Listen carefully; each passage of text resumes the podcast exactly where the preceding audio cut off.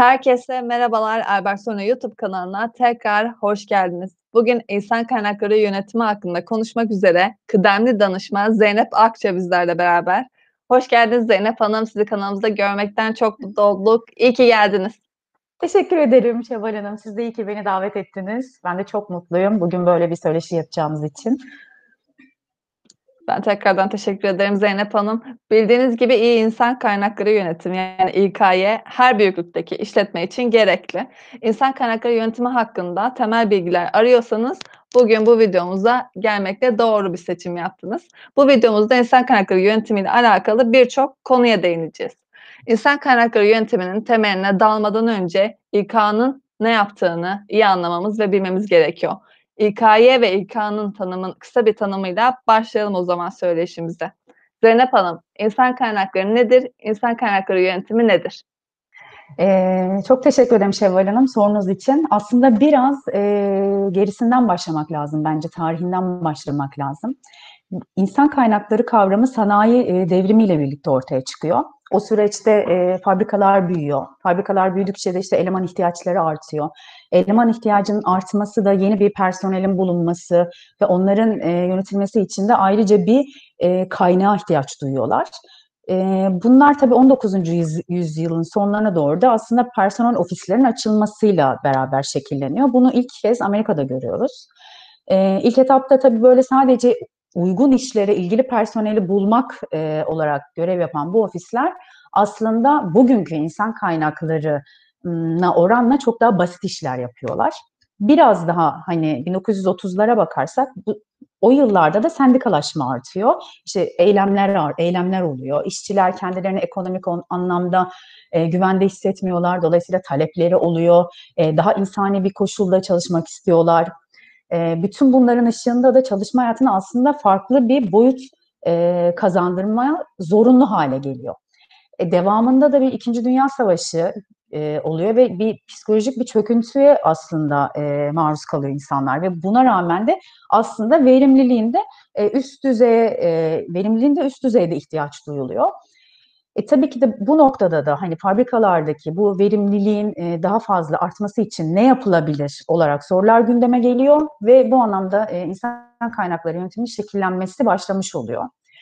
E, tabii bu sadece verimlilik olarak değil de çalışanların e, uygun uygun bir iş ortamının sağlanması ve bunun sürdürülebilir olması, çalışanların iş sahipleriyle ya da e, destek temasında oldukları iş arkadaşlarıyla ilişkileri, çalışma düzenleri ve disiplinlerini de kapsıyor bu yönetim.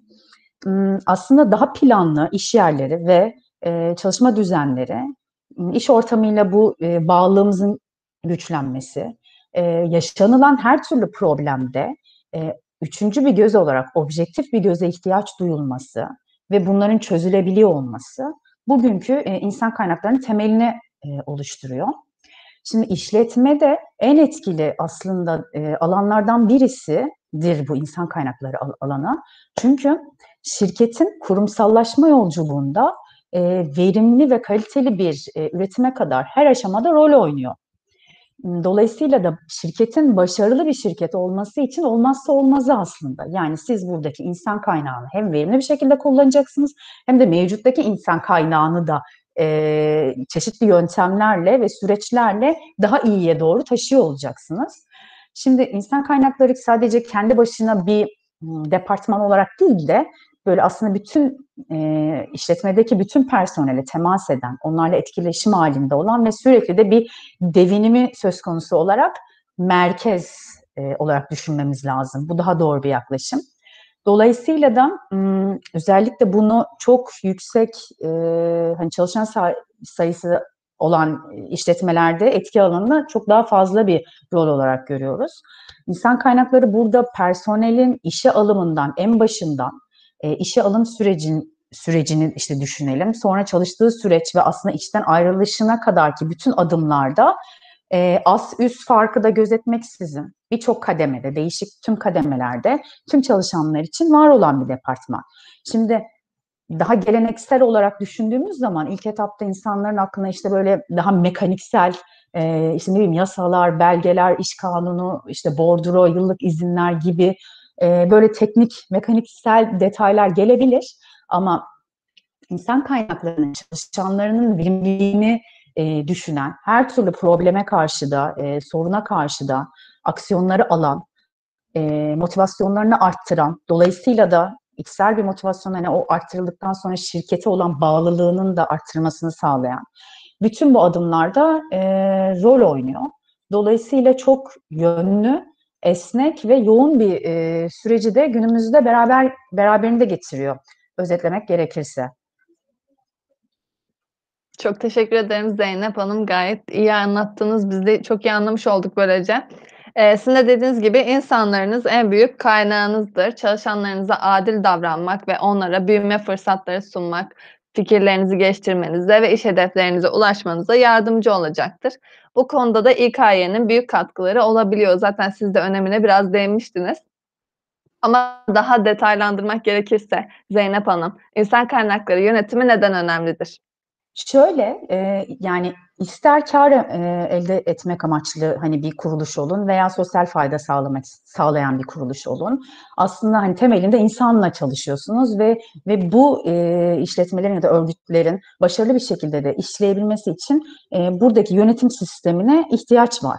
Eee, dolayısıyla bu değişen doğa, hani iş, iş ve çalışma dünyasının doğasının değişmesi, teknolojinin değişmesi vesaire her şeyi düşünerek işe alım ve işe alım süreci, personel seçimi, çalışanların eğitimi, e, belki de organizasyonun tekrardan yapılanması gibi konuların planlaması açısından çok önemlidir. Şimdi burada e, doğru nitelikteki kişilerin, doğru yetkinliğe sahip olan kişilerin kendi organizasyonunuza çekmeniz lazım e, bu kurumun başarısı için çok önemlidir. Yani siz aynı zamanda kendi şirketinizi de cazip hale getiriyor olmalısınız ki doğru yetkinlikteki aday da sizi tercih ediyor olsun. O yüzden e, insan kaynakları burada hani sadece işe doğru yetkinlikteki işe alımı hani onların e, eğitimleri vesaire gibi tasarlamak değil de belki de insan kaynakları departmanı diyecek ki organizasyonda hani şu departman işte 8 kişilik bir yükü var ama burada 3 kişi var. Hani buradaki organizasyonu da yapılandırabilir veya e, işte 10 kişilik çalışan bir departmanda aslında 3 kişinin de e, bu süreci e, yapabiliyor olduğunu e, tasarlayabilir. Dolayısıyla burada bir karar merciidir. Çalışanların ihtiyaçlarını gidererek, onlara uygun bir çalışma ortamı yaratarak, kendilerini de, hani çalışanın da kendisini değerli hissetmesini sağlar, sağlamalıdır aldığı e, eğitimler, kişilere atanan eğitimler, kendilerini sürekli hani adayların ya da işte mevcut dünyada çalışan e, personelin kendisini sürekli şirketinin kendisini sürekli geliştirdiğini hissedebiliyor olması lazım. Bunu görüyor olması lazım. Dolayısıyla da kendisinin ne kadar değerli olduğunu fark ettikten sonra da aslında onun bireysel motivasyonunun artması ve böylelikle de işte ekibine bağlılık, şirketine bağlılık, markaya bağlılık gibi duyguların da doğmaya çıkmasına katkıda bulunur. E, diğer bir taraftan şu açıdan da çok önemli. Biliyorsunuz e, aslında İK deyince aklımıza ödüllendirme ve performans da geliyor. Hani bu sistem de geliyor. E, çalışanların verimliliğini arttıracak e, önemli kıstaslardan bir tanesidir. Dolayısıyla ödül sistemi ve performans yönetimi ile beraber de çalışanın verimliliğinin artmasıyla şirketin verimliliği artacak. Ee, ödüllendirici sistemlerden bir tanesi prim sistemidir. Burada da tabii ki adil bir performans değerlendirme yönetiminin ardından e, çalışana ödenen primlerle çalışanın işe olan bağlılığı ve motivasyonu artar ve e, yine her zaman konuştuğumuz gibi aslında en üst düzeyde de verimlilik artar. E, diğer bir konu da e, hep konuştuğumuz aslında e, doğru niteliklere sahip olan çalışanların seçimi. Yoksa hani doğru e, nitelikteki kişi, adaylar ya da hani o görev tanımlarını tam olarak e, beklenen iş tanımlarıyla doldurmuyorlarsa eğer bir süreç içerisinde burada bir motivasyon eksikliği olur, işte moralsizlik olur, belki iş kazaları olur. Bunların tabii şirketlere, şirketler tarafında daha büyük kayıplara uğramasını sağlar.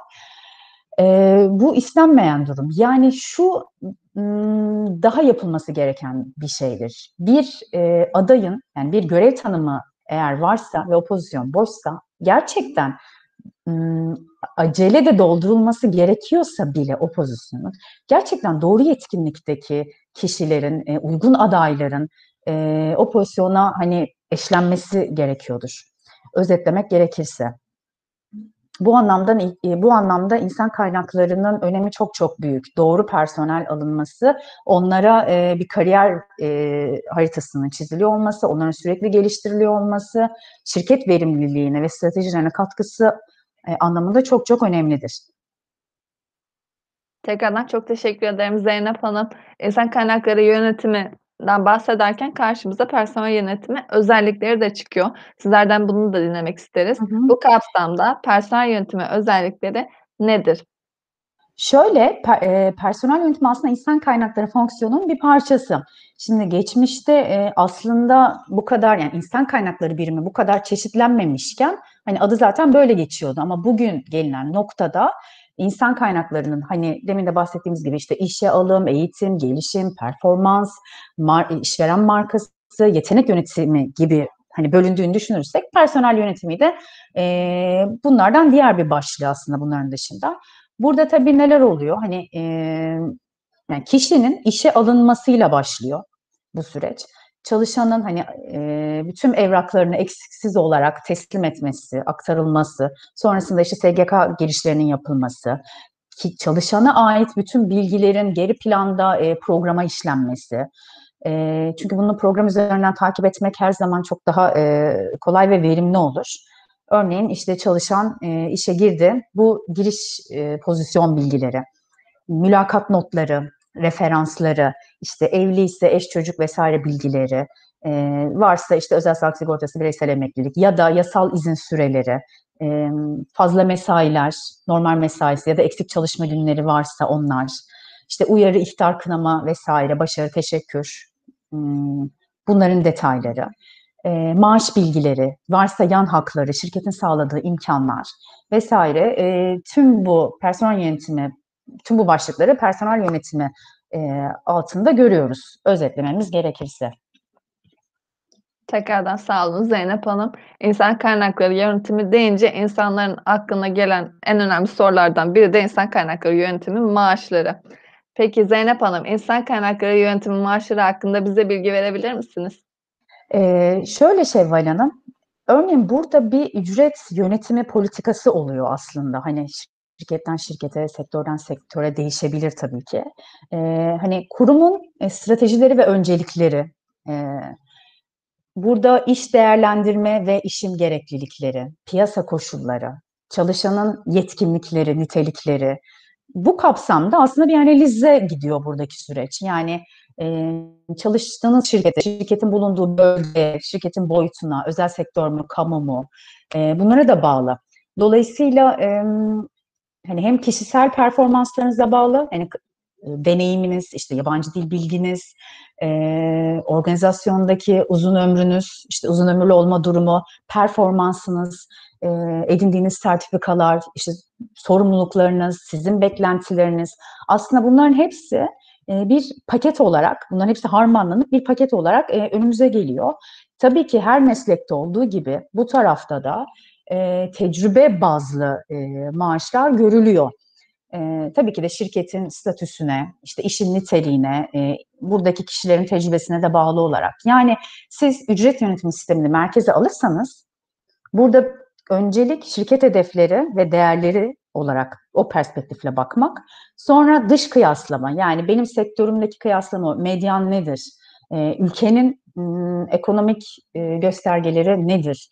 E, iç kıyaslama yapılır, yapılır. Hani e, grade'ler nelerdir ya da benzer görevlerde çalışanların maaş skalaları nelerdir ve tabii ki de kişinin kendi performans yönetim sonuçları nelerdir. E, bu kıyaslamalarla aslında bir maaş beklentisi e, paketi oluşur. Özetlemek gerekirse.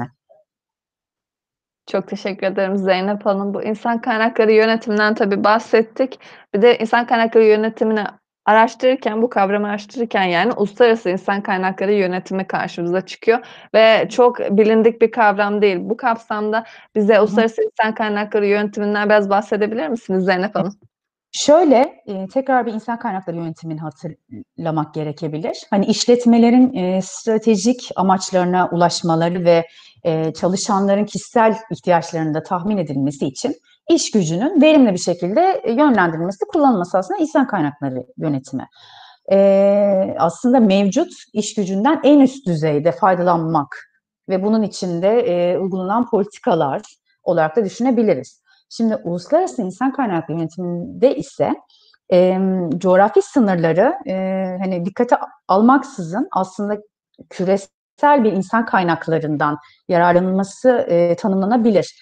Dolayısıyla hani uluslararası düzeyde faaliyet gösteren işletmeler için karşı karşıya kaldıkları konu ve sorunlar aslında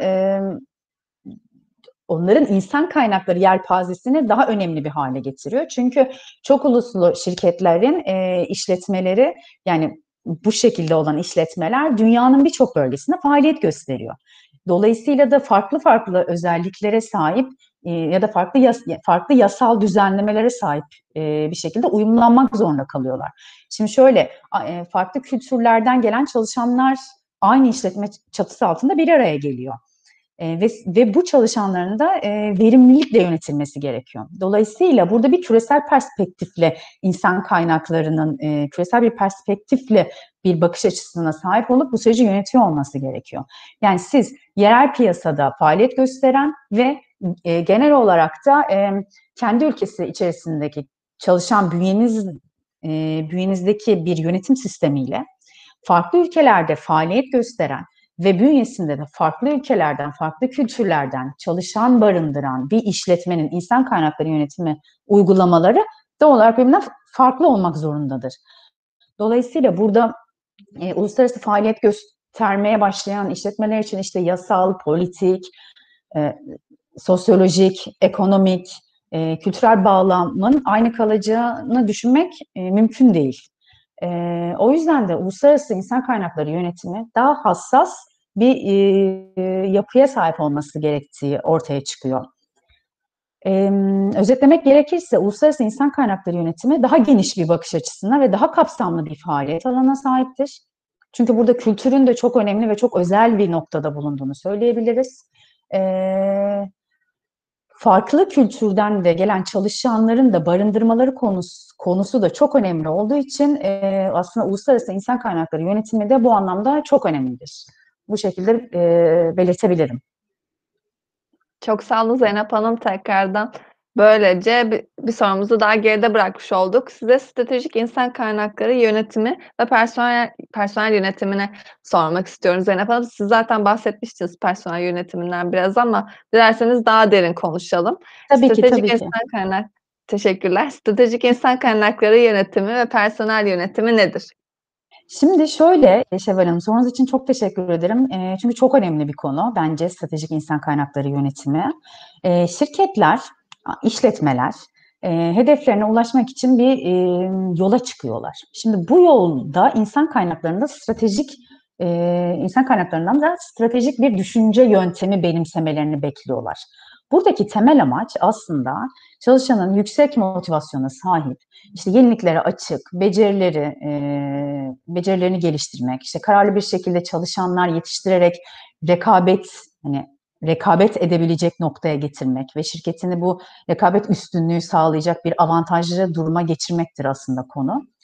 Dolayısıyla burada stratejik insan kaynakları yönetimiyle geleneksel insan kaynakları yönetimi arasındaki fark performans kriteridir.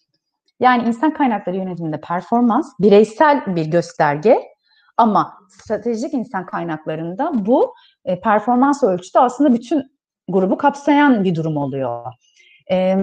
Şimdi stratejik, şimdi şirketimizin öncelikle bir stratejisi olmuş oluyor. Mesela ben X şirketiyim ve diyorum ki işte 3 yılda benim stratejim şu sektörde şu 3 bilinen markadan biri olmak veya şu ciroya sahip olmak. Bu şirketin hedefi olsun. Şimdi bu şirketin hedefine koşacak olan stratejiler belirlenecek.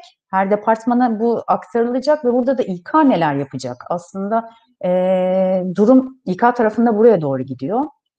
Çünkü İK'nın bu süreç içerisinde e, kendi şirketin kendi stratejilerine uygun e, işe alımlar e, yapması gerekiyor. O nedenle e, geleneksel insan kaynakları yönetimi stratejik planlamayla bütünleşerek ilerlemeli. İşletmenin kendi stratejik hedeflerine ulaşması ve sistemli bir şekilde gitmesi için de e, planlanan bir stratejik insan kaynakları yönetiminin olması lazım ve bunun işletmenin çevresiyle uyumu, rekabet üstünlüğü, işte amacına ulaşması, yani daha bütünleşik olarak e, bir faaliyet gerçekleşmesi ve bunun da her zaman söylediğimiz gibi sürdürülebilir bir yönetim anlayışıyla e, entegre ediliyor olması lazım. Aslında en genel ifadeyle hani e, öyle toparlarsam şirketin amaç ve stratejileri doğrultusunda çalışanların yönetimi ve e, idaresidir. Şimdi insan bu sürece başlamadan önce de insan kaynakları tarafından, yönetimi tarafından istenen sonuç öncelikle doğru bir şekilde tespit edilmeli. Yani doğru insanı seçmenin yanı sıra doğru yani amaca da yönelik etkili bir, bir şekilde çalışmayı da kolaylaştırır. E, insan kaynakları bu, bu anlamda şirketteki çalışanların işte bilgilerini, tecrübelerini, performanslarını, karakterleriyle ortaya koydukları bir toplamdır. E, bu süreçte hani şirketin e, stratejik hedeflerine nasıl koşarız, nasıl doğru yetkin insanlarla birlikte bu süreci göğüsleriz. Aslında bu gerek kendi e, bünyesindeki mevcut çalışanıyla gerek e, yeni e, hani yeni başlıca yeni katılacak olan personellerle birlikte bu sürecin işte seçme ve yerleşmesinden oryantasyonuna kadar işte eğitim, oryantasyon yaptınız. Sonra e, adayın şirkete yeni katılan olan veya var olan mevcut personelinizi eğitim ve geliştirme fırsatları sundunuz e, performanslarınızı performanslarını değerlendirdiniz ve ona göre gelişim alanlarını işte zayıf yönlerini, güçlü yönlerini belirlediniz. Buna göre feedbackler verdiniz. Sonrasında kariyer yol haritasını çizdiniz, yetenek yönetimi yaptınız. E, sonrasında döndünüz dediniz ki çalışanlar işte ne kadar memnun bu şirkette çalışmaktan e, gibi aslında e, bütün bu süreçleri e, kapsar. Tabii burada sadece yeteneği hani bu yeteneği de tanımlamak çok önemli. Şimdi sadece tanımladık, bünyemize kattık, hani konu bitmiyor. Bu yeteneği biz e, nasıl e, elimizde tutacağız? Aslında e, bu da çok önemli. Yani öncelikle yeteneğin ne olduğunu tanımlayacağız. Yani şöyle bir durum var. Mesela her e, nitelikli çalışan, yüksek performanslı olanlar, yüksek potansiyelli olmadığını da e, görüyor olabiliriz. Yani çok iyi yüksek performans vardır ama yüksek potansiyeli yoktur. Ya da bir kişi bir pozisyonda iyi iş çıkarmıştır ama üst pozisyona geçtiği zaman aynı performansı gösteremeyebilir. Gösterecek diye de bir şey yoktur. Hatta e, teknik iş performanslarıyla mesela bunlar e, olur hep terfi ettirilir kişiler ve yöneticiler ve liderler. Ancak yönetsel ve liderlik kapasitelerinin de e, düşük olması sebebiyle aslında üst pozisyonda da başarısız olurlar. Dolayısıyla İK bu taraftan şunlara bakması da lazım. E, yönetsel işte liderlik e, yetkinlikleri nasıl? E, bu anlamda da tabii biraz yetenek matris, matrisinden bahsetmemiz lazım. E, hani bu böyle bir e, süreç uygulanabilir departmanlar içerisinde, şirketlerin içerisinde. Hani e, geleceğin liderleri nerelerdedir? İşte e, işte starlar nerelerdedir? Bir yetenek havuzu oluşturur, oluşturulabilir, oluşturulur daha doğrusu. Ama bu yetenek havuzu da sadece böyle bir kişinin perspektifinden değil, aslında bütün bu süreci de dizayn eden e, farklı farklı birimlerin e, yöneticilerinin de oluyor olması gerekiyor ki hem çok adil bir yönetim olsun, e, hem de farklı perspektifler buradan sunulsun. Çünkü çalışanın gelişimini ve ihtiyacını da tanımlamak için aslında çok etkili bir yoldur bu gelişim planlaması. Tabii bunları yaparken şeyi de unutmamak lazım. Yedekleme çok önemlidir. Özellikle kritik pozisyonlarda. Ee, aslında bütün bu süreçleri tasarlarken insan kaynakları bir taraftan da işte yedekleme planlamasının da iskeletini oluşturuyor olur. Ee, bu şekilde e, özetleyebilirim Şevval Hanım. Çok sağ olun Zeynep Hanım. Gayet detaylı oldu. Tekrardan çok teşekkürler. Peki insan kaynakları yönetimi ile stratejik insan kaynakları yönetimi arasındaki ilişki nedir Zeynep Hanım? Şöyle e, Şevval Hanım, e, insan kaynakları yönetiminde performans bireysel bir gösterge oluyor. Ama stratejik insan kaynaklarında bu bütün hani e, grubu kapsıyor. Dolayısıyla e, burada stratejik hedeflere e, koşarken izleyeceğimiz yollar, hani buradaki yapacağımız e, analizler, işte aksiyonlar nelerdir, bunlar nasıl sonuca bağlanacak, e, bunların çıktıları neler olacak e, gibi perspektiften baktığımız nokta aslında stratejik insan kaynakları noktası oluyor. E, burada daha bütünleşerek bakıyoruz. Yani aslında büyük resimden bakıyoruz. Burada şirketin stratejilerine ne kadar kişi katkıda bulunuyor? Onun KPI'lerini ne şekilde, hani şirketin vizyon, misyon ve değerlerine ne şekilde e, uyumlu? E, işletmenin planlarına yani işletmenin hedeflerine ulaşması için sistemli bir şekilde planlanan bu stratejik insan kaynakları yönetimi aslında en temeliyle çalışmalarını işte planlanmış ve bütün çalışmaların planlanmış ve bütüncül bir versiyonu. Yani burada çevreyle uyumu, işte rekabet üstünlüğü, e, amaçlarına ulaşması, e, burada sürdürülebilir olan bütün faaliyetler e, bu yönetim adı altındadır. E, tabii burada kişinin buradaki performans ve kişinin yetkinlikleriyle işte yönetsel, demin biraz önce de bahsettiğim işte temel yönetsel liderlik yetkinlikleriyle ilgili de e, bir bilgi sahibi olmak olma, olunması gerekir. E, daha bütün bakarsak şirketin şirkette çalışan e, her personelin bireysel ya da şirket eğitimi olarak ihtiyaçlarını da saptamak, e, şirketin hedeflerini klasik bireysel hedeflere dönüştürerek e, vizyon ve misyon paylaşımının e, seviyesini görmek önemlidir. Dolayısıyla burada bu açıdan bakınca aslında e, o birimdeki, tabii bunu aslında bütün departmanlara uyguluyor olmak gerekiyor. Performansın güçlü ve zayıf yanlarını belirlemiş oluyorsunuz. Hedeflere ulaşırkenki süreçleri görüyorsunuz ve belki de sorguluyorsunuz. Hani burada ben bu stratejiye ulaşmaya çalıştım. Böyle bir süreç kafamda dizaynladım hani ama e, hani süreç istediğiniz gibi de gitmiyor olabilir. Dolayısıyla burada bir sorguladığınız bir, bir noktalar da olabiliyor. E, organizasyona daha bütünsel olarak bak, bakar, bakıyor oluyorsunuz. E, tabii burada her şirketteki her e, kişinin kendi şirketinin stratejik hedeflerine ne kadar katma değer sağladığına bakılıyor aslında gün sonunda özetlemek gerekirse. Çok yani şöyle ederim. de ekleyebilirim, çok özür dilerim. Ee, mesela vizyon ve stratejiyi merkeze alarak aslında işte biz e, işte iç süreçlerde neler yapacağız? E, bunu, bunu nasıl uygulanabilir hale getireceğiz öğrenme ve gelişim olarak? İşte müşteri tarafında neler yapacağız? Finansal olarak e, neler, ne adımlar izleyeceğiz diye e, başlıklar halinde de düşünebilirsiniz. Sağ olun tekrardan Zeynep Hanım gayet açıklayıcı oldu yine. Eee, insan kaynakları yönetiminde başka önemli bir konulardan biri de eğitim ve geliştirme karşımıza sürekli çıkıyor. Peki Zeynep Hanım, insan kaynakları yönetiminde eğitim ve geliştirme nasıl sağlanır? Eee, şöyle Şevval Hanım, emm, şimdi sadece yeteneği, yetenekli adayları şirketin, eee, bünyesine katmakla aslında, hani, olay çözülmüyor. Eee, yani yetenek yönetimini en azından tamamlamış olmuyoruz. Kişiler işe alındıktan sonra kendilerini ve yeteneklerini geliştirebilecekleri e, uygun ortamlarla karşılaşmaları gerekiyor. Yani e, ki şirkete daha fazla katkıda bulunabilsinler.